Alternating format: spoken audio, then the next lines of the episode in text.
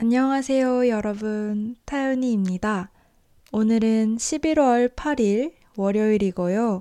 16번째 팟캐스트를 녹음해 보려고 합니다. 정말 오랜만에 인사하는 것 같아요. 그쵸? 원래는 지난 10월 한 달 동안 정말 다양하게 자주 팟캐스트 녹음해서 올리는 게 제 계획이었는데 갑자기 이런저런 새로운 일들이 생겼어요.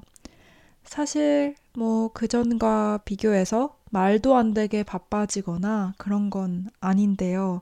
갑작스럽게 해야 하는 일들이 늘어나니까 조금은 마음이 압도된 그런 상태였던 것 같아요. 최근에는 계속 아, 이건 언제 하지? 저건 언제 하지? 이런 말만 습관처럼 하면서 정작 제가 할 일을 제대로 못하고 약간은 좀 다운돼 있었어요. 그러다가 정말 크게 마음을 먹고 마이크를 꺼냈답니다. 생각해 보니까 지난 영상에서 이야기한 슈퍼밴드 스트리트 우먼 파이터는 그 사이에 끝나버렸어요. 시간이 진짜 정말 빠르네요. 벌써 11월이에요. 제가 첫 팟캐스트 영상을 올린 게 작년 이맘때였거든요. 그러니까 벌써 1년이나 지났네요. 어, 그때 시작했을 때 가졌던 그 마음가짐으로 앞으로도 부지런히 영상을 만들어 보겠습니다. 어, 그리고 이렇게 1년 동안 제가 계속해서 이 유튜브를 할 수 있게 만들어주신 여러분들께 모두 감사드린다는 말씀도 오늘 꼭 드리고 싶었습니다. 오늘은요, 어, 제가 어릴 때 하던 놀이에 대해서 조금 이야기를 나눠보려고 해요.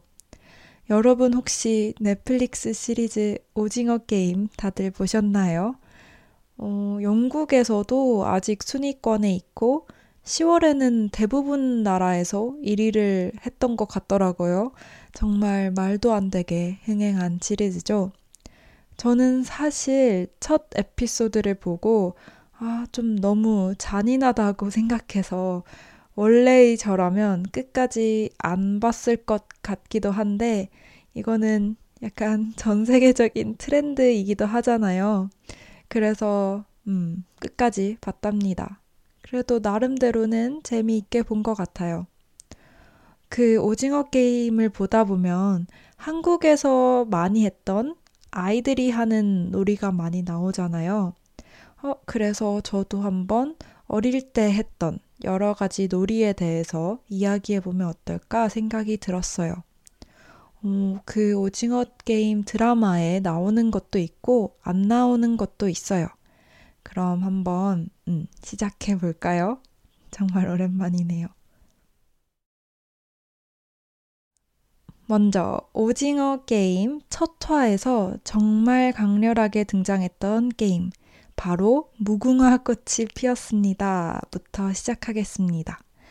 이 게임은 다른 나라에서도 다른 노래나 다른 이름으로 많이 하는 게임인 것 같아요. 술래가 뒤를 돈 상태에서 무궁화 꽃이 피었습니다. 노래를 부르는 동안만 움직일 수 있고 노래가 끝나고 돌아봤을 때 움직이고 있는 사람은 빠져야 되는 게임이죠. 드라마에서는 그 움직이는 사람이 완전히 게임에서 제외되는 걸로 나왔는데 사실은 술래 옆에 가서 손가락을 걸고 서 있어야 돼요. 그럼 남아있는 사람이 어떻게든 앞으로 앞으로 이동해서 손가락 고리를 끊고 그 잡혔던 사람들을 구해주는 게임이랍니다. 어, 이 게임은 정말 어릴 때 많이 했던 게임인 것 같아요.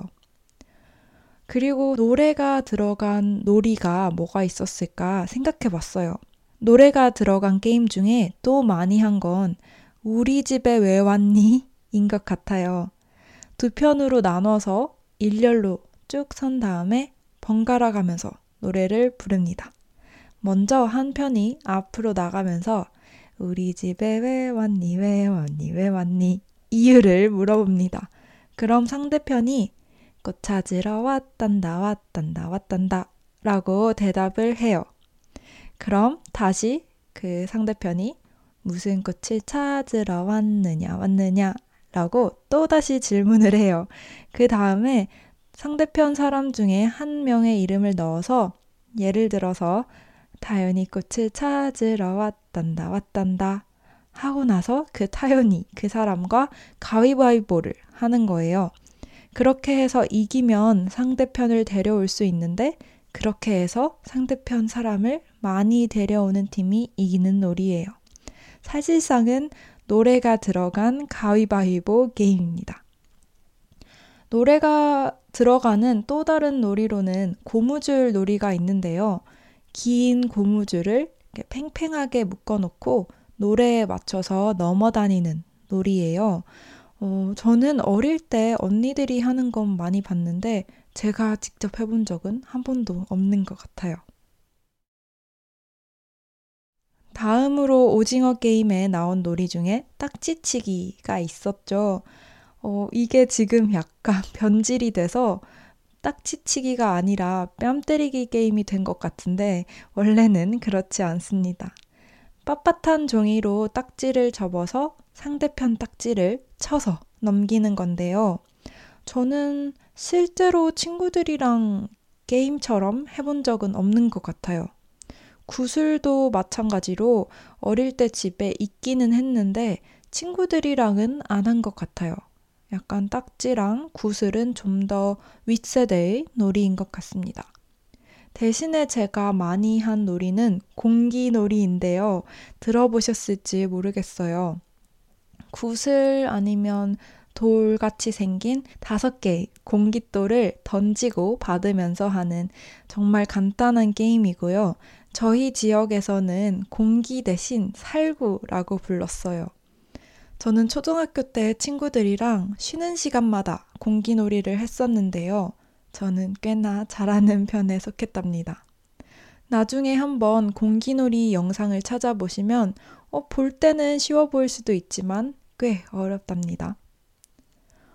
공기놀이 말고 또 도구를 사용했던 놀이로는 학종이 뒤집기도 있어요. 어, 학종이는 종이학을 접는 용도의 아주 작은 종이를 말하는데요. 각자 가진 학종이를 친구들끼리 쌓은 후에 박수를 쳐서 바람으로 뒤집는 거예요. 뒤집힌 종이는 다 본인이 가지게 되는 거니까 어떻게 보면 약간 도박의 성격도 있었네요. 어릴 때는 어떻게 박수를 쳐야 학종이를 더 잘 뒤집을 수 있는지 꽤 열심히 연구했던 것 같아요. 오징어 게임에서 나온 달고나도 정말 인기가 많아진 것 같아요. 뽑기라고 부르는 곳도 있고 달고나라고 부르기도 하는데 또 저희 지역에서는 이걸 쪽자라고 불렀답니다. 설탕을 녹이다가 베이킹 소다를 조금 넣어서 정말 빠르게 섞고 그걸 납작하게 만든 약간 사탕 같은 과자죠. 이것도 세대에 따라서 또 지역에 따라서 하는 방식이나 음, 그런 게 좀 다른 것 같은데 저는 실제로 그 게임을 해본 적은 없는 것 같아요. 대신에 학교 앞 문구점에 이걸 아이들이 직접 만들 수 있는 작은 기계가 있었어요.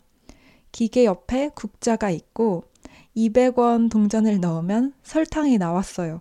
그걸 국자에 담으면 기계 위에 불이 올라오고 여기에다가 설탕을 녹이고 베이킹소다도 옆에 있어서 넣고 이렇게 할 수 있었어요.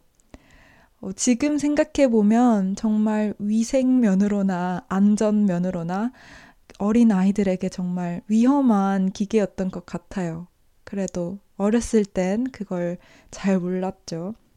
음, 달고나 아저씨가 모양 틀로 이렇게 찍어주는 것과 다르게 제가 자주 갔던 그리고 자주 썼던 그 기계 위에는 저희가 직접 부어서 만들 수 있는 틀이 몇 가지 붙어 있었는데요.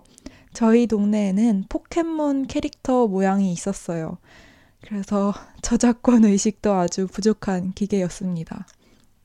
아무튼 어, 그 달고나 쪽자 외에도 학교 다닐 때 좋아했던 간식은 학교 앞에서 팔던 쫀득이예요.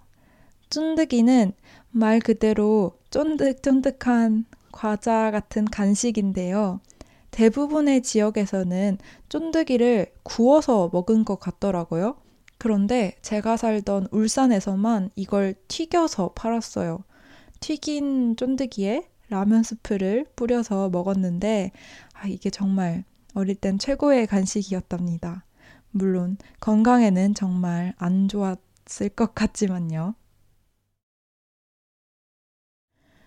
오늘은 이렇게 여러분께 어린 시절 하던 놀이, 그리고 먹던 간식에 대해 아주 아주 간단하게 설명을 드렸는데요.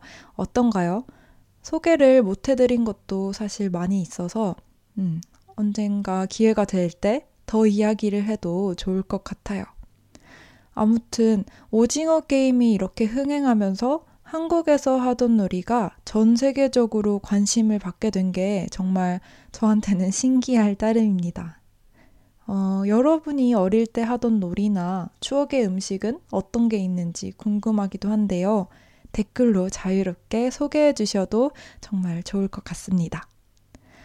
정말 정말 오랜만에 팟캐스트 오늘도 들어주셔서 정말 감사드리고요. 제가 12월에 오랜만에 한국에 갈 예정인데 그 전에 최소한 한 번은 더 녹음을 할 수 있도록 노력해 보겠습니다. 점점 추워지는 날씨에 다들 건강 조심하시고요. 저는 다음에 또 새로운 영상으로 찾아오겠습니다. 오늘도 들어주셔서 감사합니다. 안녕히 계세요.